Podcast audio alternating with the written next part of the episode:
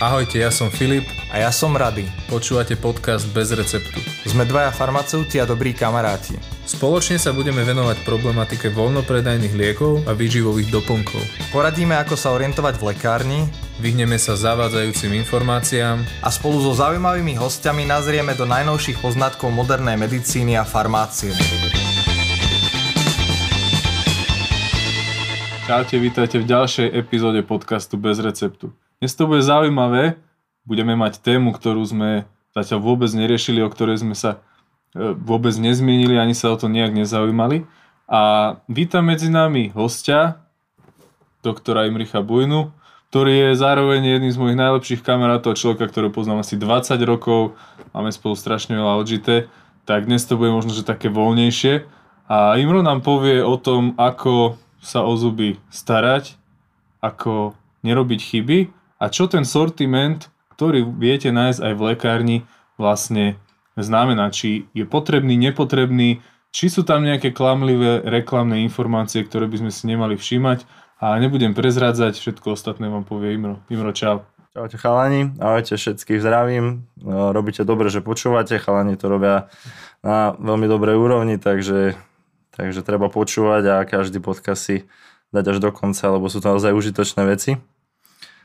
A ďakujem týmto za, po, za pozvanie a môžeme ísť teda pomalečky voľne na to. Imro, ty sa vo svojej praxi stretávaš s mnohými druhmi pacientov, ale ja o tebe viem, že k tebe chodia, dá sa povedať, takí zúfalci, že ľudia, ktorí predchádzaj, u predchádzajúcich lekárov zažili sklamanie, pretože naozaj neboli liečení tak, ako by mali, čiže riešiš aj tie veľmi, veľmi ťažké prípady. No a skús nám povedať, že kde robia tí ľudia, nie teraz tí lekári, ale tí ľudia chybu, keď povedzme majú veľmi zlé zuby? O, to je pomerne ťažká otázka k tomu, že chodia, chodia také ťažšie veci. Áno, veľa, veľa prác je takých, že pomerne zložitých, že kedy prichádza pacient, ktorý ide teda s tým, že asi to nie je úplne dobré a zistíš teda, že tam máme 15-18 kázov a teda, že musíš sa mu venovať, ja neviem, 1,5 alebo 2 pracovné dní, kým to má nejakú hlavu a petu toho ošetrenia, aby si ho teda dostal na úroveň toho, že teda ten pacient je sanovaný, teda ergo, že nepotrebuje žiadnu ďalšiu, žiadnu ďalšiu terapiu, lebo to by mal byť ako tvoj cieľ, že, že mm, vlastne nenachádza tam žiadny aktívny kaz, nič a tak ďalej. Všetko je čistiteľné, všetky prechody sú hladké, nikde sa nič, ne, neroz, nestrapka sa ti nikde nič a všetky takéto záležitosti. A v podstate o, tu to vieme, tu to vieme rozdeliť na také, také dve hlavné patológie a to máme zubný káz a potom, potom tie zapalové ochorenia toho závesného aparátu, teda, teda toho ďasna alebo tej kosti a tak ďalej. Mm-hmm. O, úplne asi to číslo jedna by sme vedeli označiť ten zubný káz, čo je v podstate najčastejšie infekčné ochorenie, v, ktoré sa vo svete vôbec vyskytuje. Napríklad ročne sa na zubnú starostlivosť v Spojených štátoch minie okolo 120 až 150 miliard amerických dolárov, čo keď si vezmeš samé o sebe je, je, pomerne strašidelné číslo, takže to je to neskutočný, neskutočný, nechcem povedať, že biznis, ale, ale idú do toho veľké, veľké prostriedky z toho verejného z tých verejných financií, aj z tých súkromných, lebo ako vieme, dnes už, je, dnes už sa to, tá starostlivosť sa dostáva niekde na, na okraj toho poistenia a teda všetko už v podstate sa dostáva sa to do toho súkromného sektoru. No a kde teda vzniká tá chyba najväčšia, tak z môjho pohľadu je to ten, ten management toho bakteriálneho biofilmu, teda ten povlak, ten mm. čo všetci poznáme, masíruje nás to všade v reklamách a tak ďalej tak v podstate tie, tie baktérie, oni sú schopné vytvárať určitý biofilm, čo je taká ekologická jednotka, kde, kde tie baktérie jednak sú medzi sebou navzájom previazané rôznymi polysacharidmi a vecami, ktoré aj oni same si vedia tvoriť.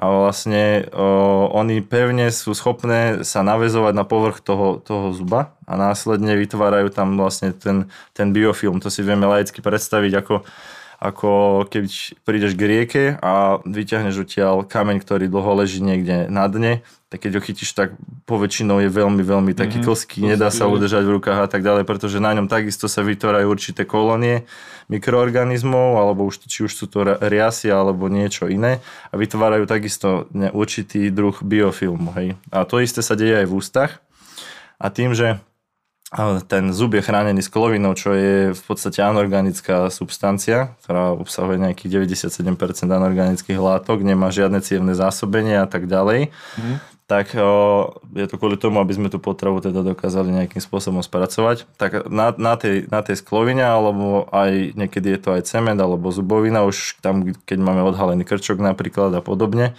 tak tie baktérie do hodiny do hodiny od vyčistenia zubov vzniká, vzniká v podstate prvá vrstva tých prvých osídlovačov, kedy dochádza vlastne ku kolonizácii toho, toho povrchu toho zuba.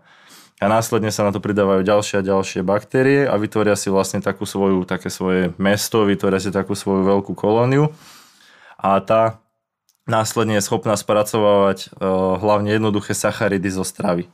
Mm-hmm. A tieto jednoduché sacharidy oni, oni vytvárajú, pretvárajú v rámci metabolizmu následne na organické kyseliny. O, to si vieme predstaviť ako tak, že tak ako my jeme raňajky, obed, večeru a následne musíme ísť, ísť na toaletu, tak takisto tá baktéria ako konzumuje ten cukor, tak o, na konci jej metabolizmu je, je niečo kyslé a ona vlastne lokálne prekysluje povrch toho zuba. To znamená, nie v, komplet v celých ústach vzniká tam, tam to kyslé prostredie, ale vzniká to vlastne lokálne v tom povlaku, ktorý je nasadnutý na povrchu toho zuba. A tým, že tie baktérie sú schopné to pH dostať až niekde do úrovne 4,5, tak sú schopné veľmi efektívne e, vlastne demineralizovať tú sklovinu. To znamená, že oni vlastne tie jóny e, odtiaľ sa uvoľňujú, dostávajú sa do sliny a tým ten zub alebo tá štruktúra sa vlastne narúša.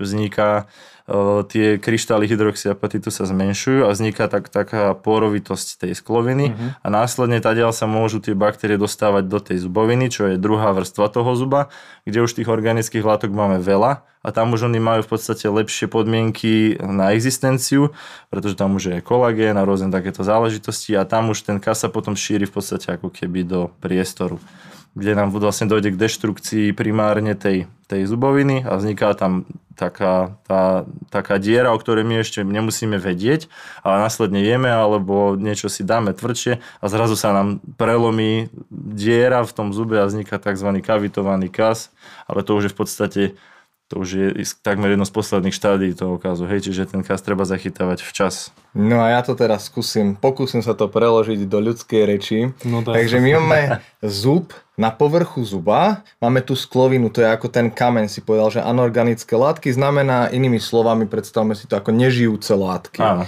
Hej?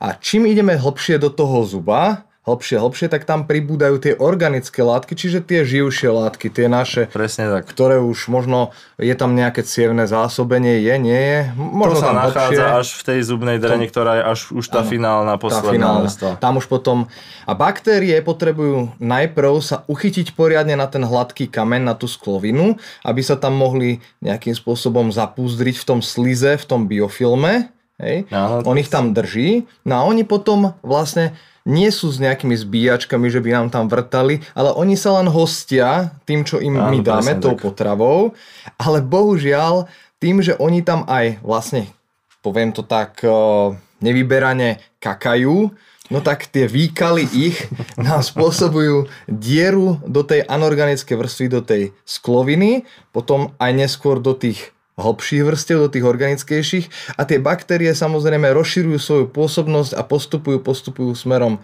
dovnútra a keby sa dostali do tej drene, tak to už by bolo veľmi nepríjemné a vtedy by sme to už mohli pociťovať aj ako bolesť. To už 100% pocítiš ako bolesť, alebo teda sú určití takí jedinci, ktorí sú schopní si nechať vykaziť zub až na, na koreň v podstate a niekedy je to ku podivu, že, že ten pacient neprichádza s bolesťou a tak ďalej, ale keď dojde, dojde k zápalu tej zubnej drene, k tzv. pulpitíde a dochádza k akutnému zápalu toho, tak to sú, to sú pomerne, pomerne veľmi bolestivé stavy, kedy ten pacient prichádza na druhý deň schvátený a, a prakticky si neoddychol, pretože v noci nemohol spať. Objavuje sa obrovská pulzujúca bolesť, ktorá, ktorá zaručenie, zaručenie toho pacienta privedie do tej zubnej ambulancie, ale hovorím, že sú potom výnimky, sú, sú aj takí extrémisti medzi nami, ale, ale ako poväčšinou, drtivá väčšina ľudí, keď prichádza s týmto problémom, tak uh, základom tej, tej starostlivosti by mala byť prevencia a základom by malo predchádzať, predchádzať tomuto, aby tento stav vôbec nevznikal pretože ten stav je riešiteľný, dá sa koreňovým ošetrením vyriešiť a vlastne skrátka devitalizujeme, umrtvíme zub, vyberieme nervy, tak ako si to laicky vieme povedať a ten zub nám funguje ďalej, ale správne tá terapia by mala vyzerať, že tomuto ošetreniu by som ja mal ako zubný lekár sa snažiť predísť a toho pacienta správne poučiť, aby, aby to nezachádzalo to ochorenie až do takéhoto štádia. Pretože to už je v podstate tá posledná, posled, ten posledný level, keď to tak povieme. Kedy už naozaj tých komplikácií môže byť väčšie množstvo. Možno sprostá otázka, ale existuje človek, ktorý nikdy nemal zubný kas? O, samozrejme. Samozrejme. Samozrejme, že existujú takí ľudia, nie ich málo, sú medzi nami. A, a v tom, v to, pri tomto by sa dalo povedať, že je taký jeden veľmi populárny argument v rámci tejto kazivosti, o čom sa bavíme, že, že v podstate o, ľudia sú geneticky na tom akože nejako zlé, že môj otec mal poznáme to všetci, asi sme sa s ním stretli, hej, v rodine všetci máme zlé zuby, tak aj ja mám zlé zuby.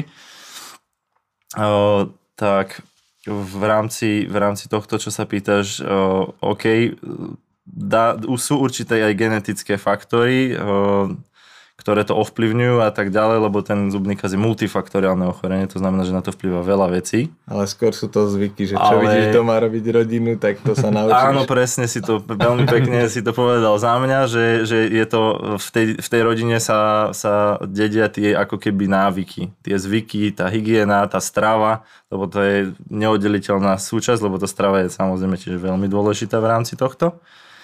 A a áno, sú ľudia, ktorí napríklad povedzme sa starajú relatívne dobre a majú problém s tým, že tá aktivita nich je pomerne ako keby vysoká, ale samozrejme nebavíme sa o tom, že tá hygiena je tam 100%, no to určite nie. A potom, potom poznáme, poznáme veci, že moja babka mala 80 rokov a, a neumývala si zuby a mal, akože mala všetky zuby a mala ich zdravé. No, o tom veľmi silne pochybujem, že ich mala zdravé a, a boli v poriadku, keď si ich neumývala vôbec. Hej lebo nemusela mať možno kaz, ale trpela inými, inými problémami. A už len tie zubné pulpy tam mala, vieš, a, také tie už, už len korene tam potom. Ale, ale nie, o, ono, sú aj, sú aj takí šťastlivci, ktorí sa o to ako keby nestarajú. Toto tiež veľakrát prichádza od ľudí, že manžel môj ten si neumýva, neumýva alebo sa nestará tak ako ja, že nemá tú, tú aktivitu toho okazu takú. Ale na druhú stranu takí, ktorí to robia naozaj, že, že 100%, alebo tí, ktorí prichádzajú s tým intaktným chrupom, to znamená tým, ktorý vôbec nebolo do neho zasahovaného, tak tí, tí z pravidla, alebo ja neviem, povedzme v 100% prípadoch majú, majú tú hygienu zvládnutú.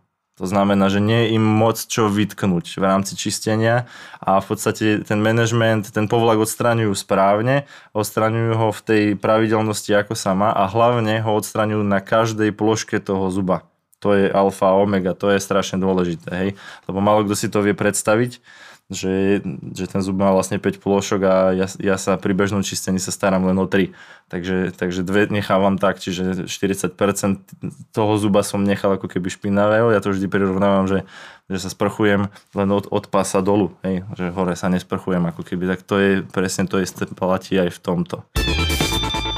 No dobre, tomu sa ešte dostaneme k tomu, ako sa majú čistiť zuby, ale poďme ešte na to, aké robia ľudia chyby. V podstate čo ma napadá ako taká najbežnejšia príjem, alebo teda spojená s kazom, príjem veľkého množstva cukru. Ako to je s cukrom a kazom? To, to sú takí veľkí partnery, v podstate neodiskutovateľní. To ide, to ide ruka v ruke. Samozrejme ten príjem toho cukru O, najmä, najmä sa jedná o jednoduché, o jednoduché sacharidy, to znamená glukóza, fruktóza, ale hlavne ten, ten najväčší páchateľ alebo ten najväčší rizikový faktor je sacharóza, čo je náš klasický cukor, ktorý sa pridáva prakticky všade, je to veľmi lacné, je to veľmi dostupné a s tým ako stúpa konzumácia týchto sladených vecí a všetkých týchto záležitostí, ktoré pre nás už my ich považujeme, že to je za posledných 100 rokov, že už je to v podstate normálne, že to patrí do našej stravy, tak ruka v ruke s tým ide zhoršovanie toho, toho stavu v rámci toho zubného kazu, pretože ak sme si hovorili, tie baktérie, ktoré sú pre nás škodlivé, teda tie, tie ktoré spôsobujú ten zubný kaz, oni vedia pracovať len s tými jednoduchými cukrami. To znamená, oni len s týmito základnými vecami vedia vedia ich metabolizovať, ale oni sú schopné potom následne si vytvárať z toho aj nejakú zásobu, z ktorej sú nejaký čas schopné prežívať. Čiže ako vytvárajú z toho tú, tú kyselinu, o čom sme sa bavili, tak oni si vedia vyrobiť aj zásobu a z nej následne to ďalej mm-hmm. produkujú. Čiže Čiže aj toto je jeden z faktorov, ako sme sa bavili o tom, že niekto sa možno nestará až tak o zuby, ale tie zuby má akože relatívne v, dobrom, v dobrej kondícii, tak stavím sa o to, že, že, to, že to nebudú ľudia, ktorí majú, ktorí obľúbujú sladké. Uh-huh. Hej. Poväčšinou, poväčšinou sú to takí, ja ich volám, že mesožeravci alebo ľudia, ktorí majú radi skôr, skôr slané chute alebo podobne a vyhýbajú sa takýmto cukrovinkám, sladeným mm. nápojom a všetkým týmto veciam, pretože ten príjem toho cukru je takisto strašne dôležitý a to platí aj hlavne u detí, že, že ten cukor by mal byť dosť výrazne obmedzovaný, pretože my to máme strašne prestrelené aj v rámci hodnôt odporúčaných denných, koľko by sme mali prijať cukru, tak my to niekoľkonásobne každý jeden deň prekračujeme. A to, to je takisto veľmi riziková vec, ktorá sa k tomu pridáva. A okrem toho cukru, jeho množstva je veľmi dôležitý aj čas. To znamená, že keď zjem kilo čokolády, taký príklad, a zjem ho len jedenkrát denne, následne príde správna hygiena a následne sa stravujem normálne, tak sa mi nič až nejak extra, extra nestane. Ale ak by som si to kilo čokolády rozdelil povedzme po 50 gramov na každú hodinu a každú hodinu by som zjedol 50 gramov, tak by som za pol roka by som mal zuby, dá sa povedať, chaos systém. Hej? Za predpokladu, že by som tú hygienu nerobil, nerobil mm-hmm. správne. Takže toto je veľmi dôležité a ten časový faktor. Mm-hmm. Znamená, že, že to sladké nemalo by sa maškrtiť medzi jedlami a tak ďalej a tak ďalej, pretože si dopujeme, tu, dopujeme si tie baktérie týmito, týmito vecami, ale to sú všetko také prídavné pomocné veci, ktoré nám vedia pomôcť znižiť tú aktivitu toho okazu, ale pokiaľ neodstránim ten biofilm, tak stále, stále sú to všetko sú to len pomocné veci. Ten, no, ten management toho je stále, tá najdôležitejšia vec v podstate. Uzavral by si to, že radšej digestívum ako dezert, alebo? Ako, fúha. Ako ho poznám, tak... Asi áno. Ja mám ešte na teba jednu takú otázku. Ty si nazval manažmentom, uh-huh. že manažmentom starostlivosti povedzme o zuby alebo o ten uh, tvoriaci sa zubný plák. A ty by si nám vedel aj povedať nejaké najčastejšie chyby, ktoré tí ľudia uh, robia? Uh, napríklad vedel by si nám ich aj tak nejako ukázať? Ako nejak zhruba sa vám to pokúsim, tak aby ste to... Pozeraj, čo ja som si pripravil na teba. Ty máš niečo, niečo Fantázia. Takéto niečo. Krásne. To je kevka zubná, poznávaš, nie? No, nie, niekde som to už videl. Zakryl som firemný názov, aby nás niekto náhodou neobvinil, že ale je to moja značka. takže, takže takéto niečo. Um, no, čo na to povieš? No, dobre. Dobre. OK. No poďme, nie Povedzme. ku kevke, ale poďme k čisteniu. Ku kevke sa dostaneme. Takže no, aké sú tie chyby? Pýtal si sa na chybu číslo jedna. Najväčšia chyba. Najväčšia chyba je z mojej skúsenosti aj všetci, ktorí ľudia, ľudia chodia a tak ďalej, že relatívne ešte, ešte toto poznajú, ale medzizubná hygiena im nehovorí vôbec nič. To znamená, nič, medzizubná kevka je pre nich tvária sa, počujú to prvýkrát do mňa alebo podobne, to už ten problém je možno aj v spoločnosti zakorenený, že tie preventívne programy nefungujú ako by mali a že to vzdelávanie hlavne v tom detskom a mladom alebo skorom ránom dospelom veku je prakticky nulové. Existujú nejaké, nejaké programy, ale je ich pomerne málo a nezasahujú celú tú spoločnosť. To by bolo veľmi dôležité, aby, aby sme to učili všetkých, aby to všetci tie informácie dostali.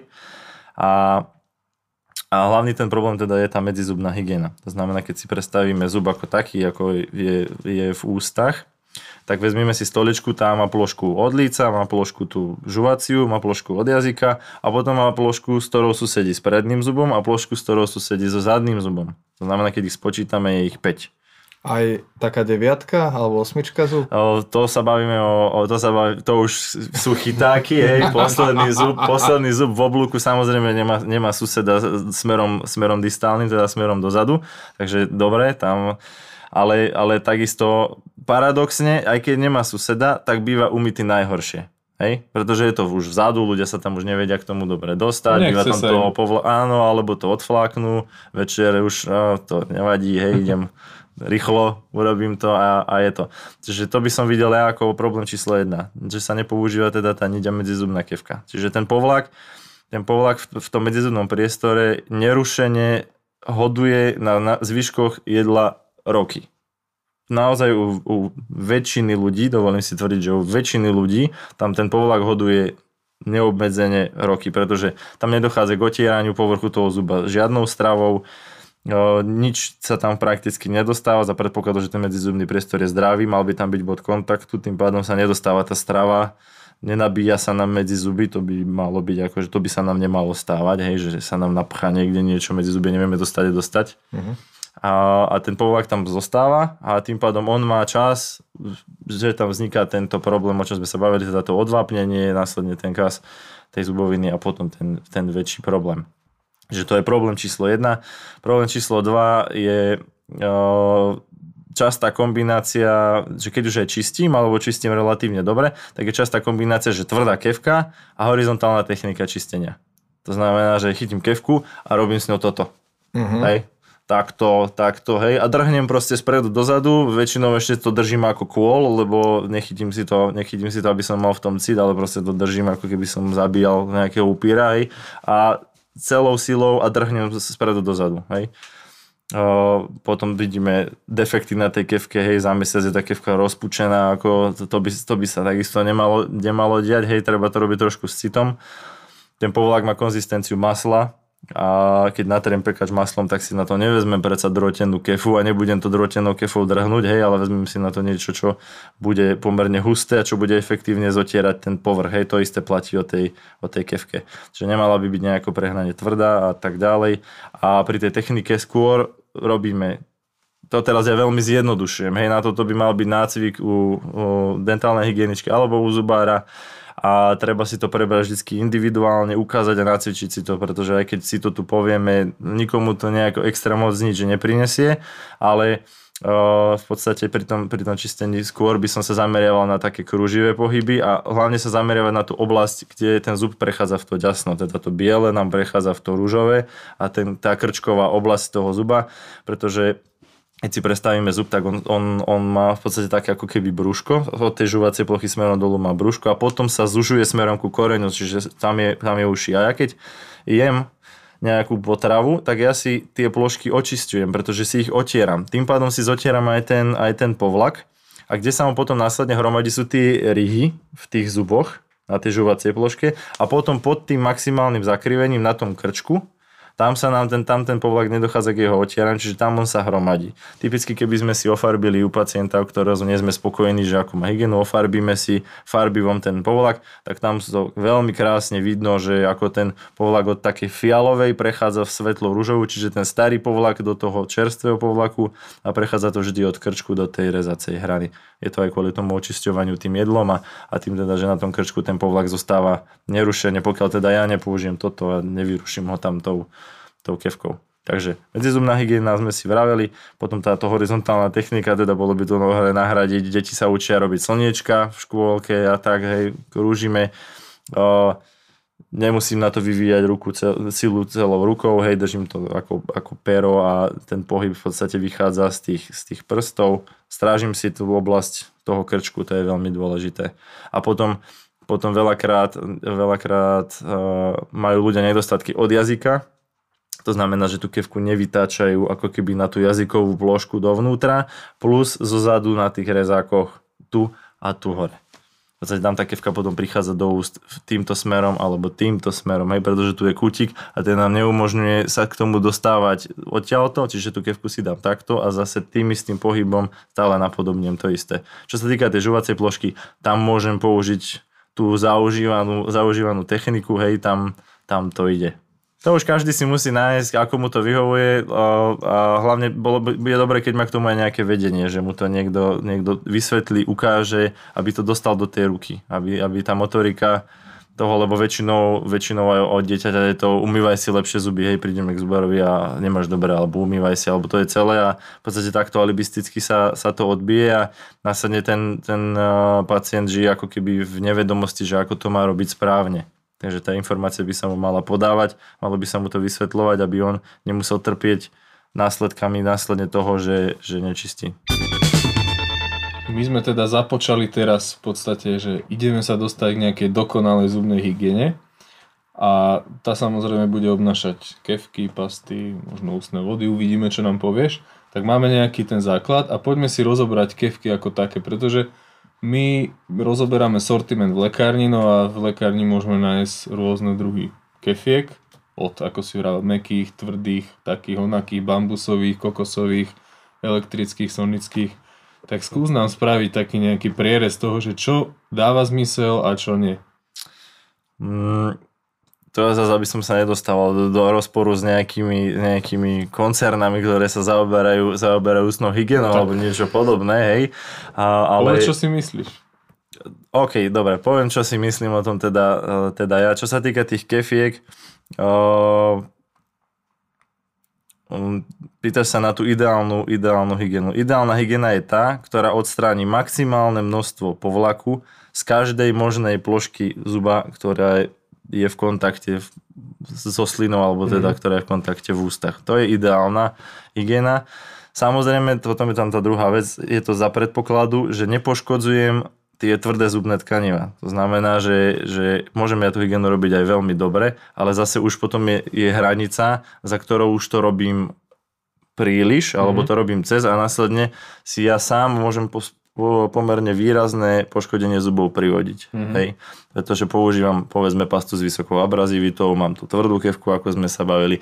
Čiže tam je určitá hranica, kde to ešte je, je rozumné a potom na určitý level je to už, už príliš a potom to tam preženiem a môžem si vybrúsiť rôzne také krčkové defekty a takéto sú veci, ktoré sú veľmi, veľmi časté.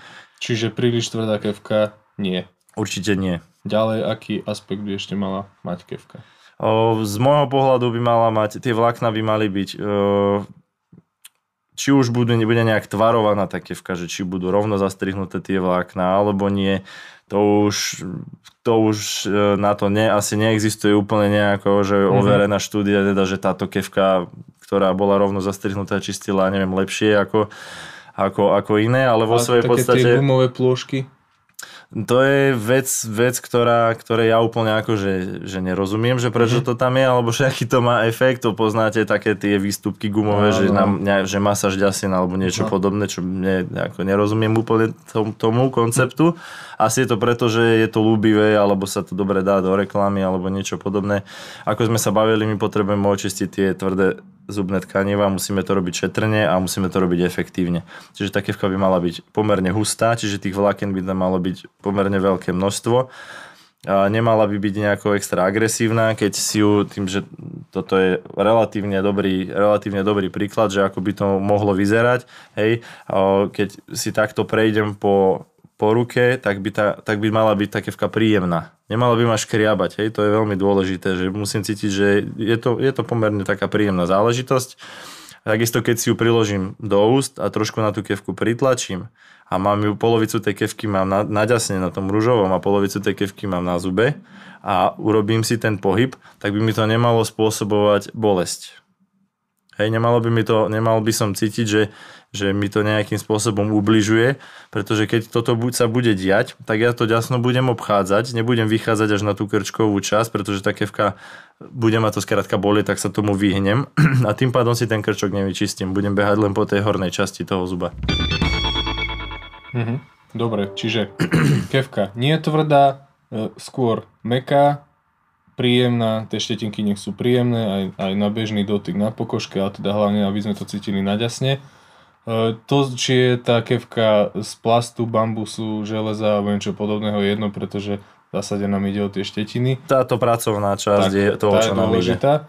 A ďalšia vec, že tie rôzne marketingové ťahy, ako masáž ďasien nejakými gumenými, neviem čo, tak tie v podstate zmysel podľa teba nedávajú. Ako, čo som videl zo pár takých, takých to, samozrejme je to, môžeme si povedať otvorene, že je to nezmysel a už aj z logiky veci, keď sa na tú kevku, keď sa na tú kevku pozrieš, v aký úrovni sú tie vlákna a kde sú tie gumové výstupky, tak oni bývajú tak o 2-3 mm nižšie ako je zvyšok mm-hmm. tej čistiacej časti a akým spôsobom by to do, prichádzalo do kontaktu s tým, s tým ďasnom, to mi nie je ako úplne jasné, predsa keď to tam oprieš, tak ono to je vo vzduchu, tie gumové výbežky, čiže oni ani nie sú v kontakte v podstate s tým. A aj keby boli v kontakte, ty odstraňuješ povlak z tých tvrdých zubných tkaní, ty nečistíš ty nečistíš, tú sliznicu. Mhm. Hej? Ty potrebuješ očistiť tú, tú sklovinu alebo tú zubovinu alebo povrch toho koreňa a odtiaľ ty potrebuješ tie, tie baktérie dostať preč. Takže tak. No a čo tie elektrické kevky alebo tie sonické? Pri elektrických kevkách je veľmi e, tá, tá hranica, o ktorej sme sa bavili. Hej? Že čo je ešte, čo je ešte prospešné a čím už si môžem ublížiť, pretože o, táto vec, tá tvrdá kevka, horizontálna technika, všetky tieto krčky vybrúsené, to je pomerne bežné, objavuje sa to veľmi často v populácii a ja mám trošku, trošku som k tomuto taký, taký skeptik, alebo bol by som pri tom trošku opatrný, e, pretože pri správnej tej technike, pokiaľ to robím dobre, to, to mekovkevku mám správnu techniku, tak ja v podstate v horizonte dvoch, troch minút som, som schopný si naozaj v rámci možnosti takmer 100% vyčistiť všetky tie povrchy a mať tie zuby super vyčistené. Hej? Ale doba ide stále dopredu ľudia sú, tak povedzme si, že tak tvor taký trošku ako keby lenivý, alebo hľadáme ten nejaký ten komfort. Takže dnes som počul na toto napríklad argument, že je to super, lebo že to má urobené veľmi rýchlo. Hej? Mm-hmm. Že nečistí si to tie 2-3 minútky, ale že zapne tú kevku a, a ide a, a má to akože veľmi rýchlo za sebou. Uh, určite, určite tá agresivita toho čistenia pri tej elektrickej kevke je určite vyššia, ako keď to robím len vlastnou rukou. Vieš, keď má niekto bazén pred uh, domom, tak sú také roboty, ktoré len pustíš do toho bazéna a on ti celý ten bazén od tých hriaz áno, vyčistí. Viem, že Myslíš, že príde takéto... aj také niečo do našich úst, že si len dáš nejakého robota, tak to zavrieš ústa on ti bude čistiť tie zúbky. Ono, ono, ak sa nemýlim, už takéto záležitosti aj sú na trhu. Nemyslíš a, vážne? A nie je to akože vyložené, že robot, ktorý by ti behal po ústach, ale sú to také, sú to také násadky, ktoré kopírujú horný dolný zubný oblúk a vlastne... Ako keď si vyberieš zuby a dáš si ich vlastne do... No, to si ako vkladáš do úst a tuto má takú nejakú tú centrálnu jednotku vpredu a ono by ti to malo akože urobiť tú, tú hygienu. Ale znova, medzizubná hygiena... No dobre, ešte tie sonické nám povedz. No pokiaľ elektrická, pokiaľ elektrická kevka, tak vieme že, vieme, že máme rotačné, potom máme tie semirotačné, to znamená, že dojde tam a naspäť, tam, naspäť, tam, naspäť. A teraz najnovšie sú teda tie, tie sonické, čo teda je zrejme prevzaný koncept asi, asi z, z, z dentálnej hygieny a pri odstraňovaní kameňa ultrazvukom, tak je tam v podstate piezomenič, ktorý spôsobuje to, že tá hlavica kmita veľmi rýchlo, vo veľmi drobných, veľmi drobných ako keby intervaloch a to teraz je hit aj v tých, v tých reklamách v rámci v rámci toho že to urobí, ja neviem, 10 tisíc pohybov za, mm. za minútu, hej.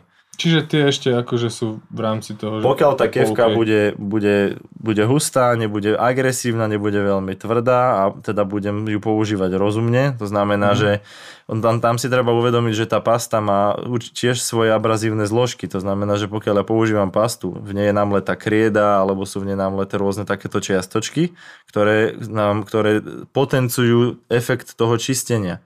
Čiže to je v podstate ako keby brusná pasta. Hej? Mm-hmm. A, takže ja keď si dám tú brusnú pastu na tú kevku, ktorá, sa, ktorá urobí 10 tisíc pohybov za minútu a priložím to na ten povrch toho zuba, tak čo tá kevka v kombinácii s tým, s tým, s tým prachom, ktorý je v tej, v tej paste, čo nám asi tak môže spôsobovať na povrchu toho zuba. Hej? Takže áno, OK, koho to motivuje si tie zuby očistiť, alebo kto je schopný tú hygienu vykonávať vďaka tej sonickej kevke lepšie, ako keby to robil vlastnou rukou, tak nech to robí, nech to robí tak. Ale nech dbá na tie štetinky. Dobre. Ale treba dávať pozor na tú pracovnú časť, áno, aby, sme, aby to splňalo tieto, tieto parametre, o ktorých sme sa bavili. Dobre, teraz nám úplne len v krátkosti povedz, už si ich spomínal, pokus sa prosím ťa, tie medzizubné kevky, aké by mali mať parametre, lebo to nám príde akože relatívne primitívna vec, hej. Vyzerá to veľmi jednoducho, neviem, no, či sú tam nejaké rôzne... Vyzerá to jednoducho, alebo akože to je primitívna vec, ale je to strašne záľudná vec, Áno. lebo to má takisto kopec faktorov okolo seba. Uh, tá medzizubná kevka, tam problém číslo jedna je ten, že ona by mala mať, mali by sme mať správne zvolenú veľkosť. Mm-hmm. Znamená, že tá kevka by mala pod určitým odporom vchádzať do toho, to, toho medzizubného priestoru, aby efektívne ten priestor čistila, ale nemala by byť príliš veľká, aby nám nespôsobovala traumatizáciu toho medzizubného priestoru. To znamená, že ten drôt, na ktorom sú nanesené tie štetinky, by nemal byť nejakej, nejakého veľkého priemeru, pretože potom si tam môžeme spôsobiť aj e, nejaký problém, alebo si tam môžeme vybrusiť nejaký defekt. Mm, čiže radšej menší. Čiže nie, tá medzizubná kevka musí byť nakalibrovaná. Mm-hmm. A to je úloha buď zubára, alebo teda dentálnej hygieničky.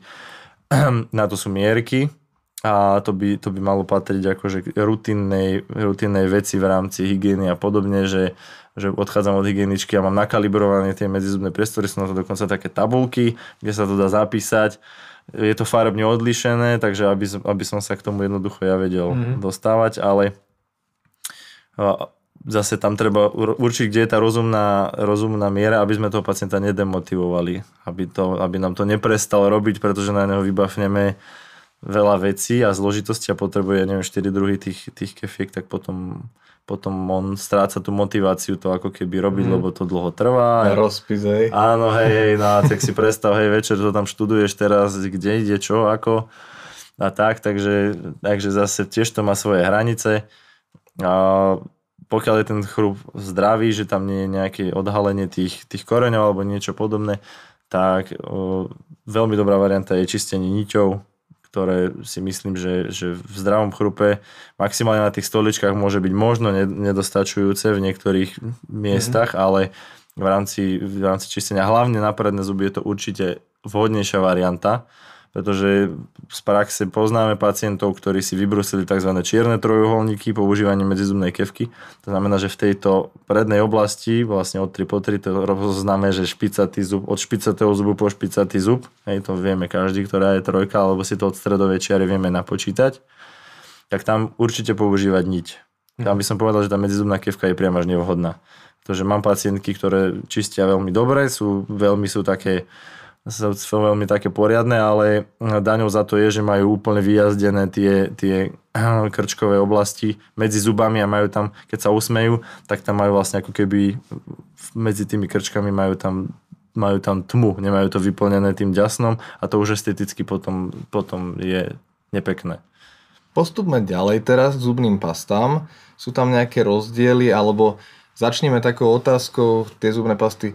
Čo je základnou vlastnosťou tej zubnej pasty a teda na čo slúži hlavne. Či je tam dôležitý ten flór, ako sa hovorilo, to by mňa zaujímalo. A ešte len doplním, ty si hovoril, že má abrazívne vlastnosti, tak aj to môžeš vysvetliť, že čo je. Takže tieto tri veci. OK, no to máme tak na hodinku, tak to, tak to snáď zvládneme. ale, ale nie, dobre, v skrátke. V podstate Veríme, že sa vám tento diel páčil a vypočujete si nás aj na budúce. Nájdete nás na stránke www.bezreceptupodcast.sk, tiež na našom Facebooku, Instagrame a YouTube kanáli. Odkazy na ne nájdete v popise podcastu.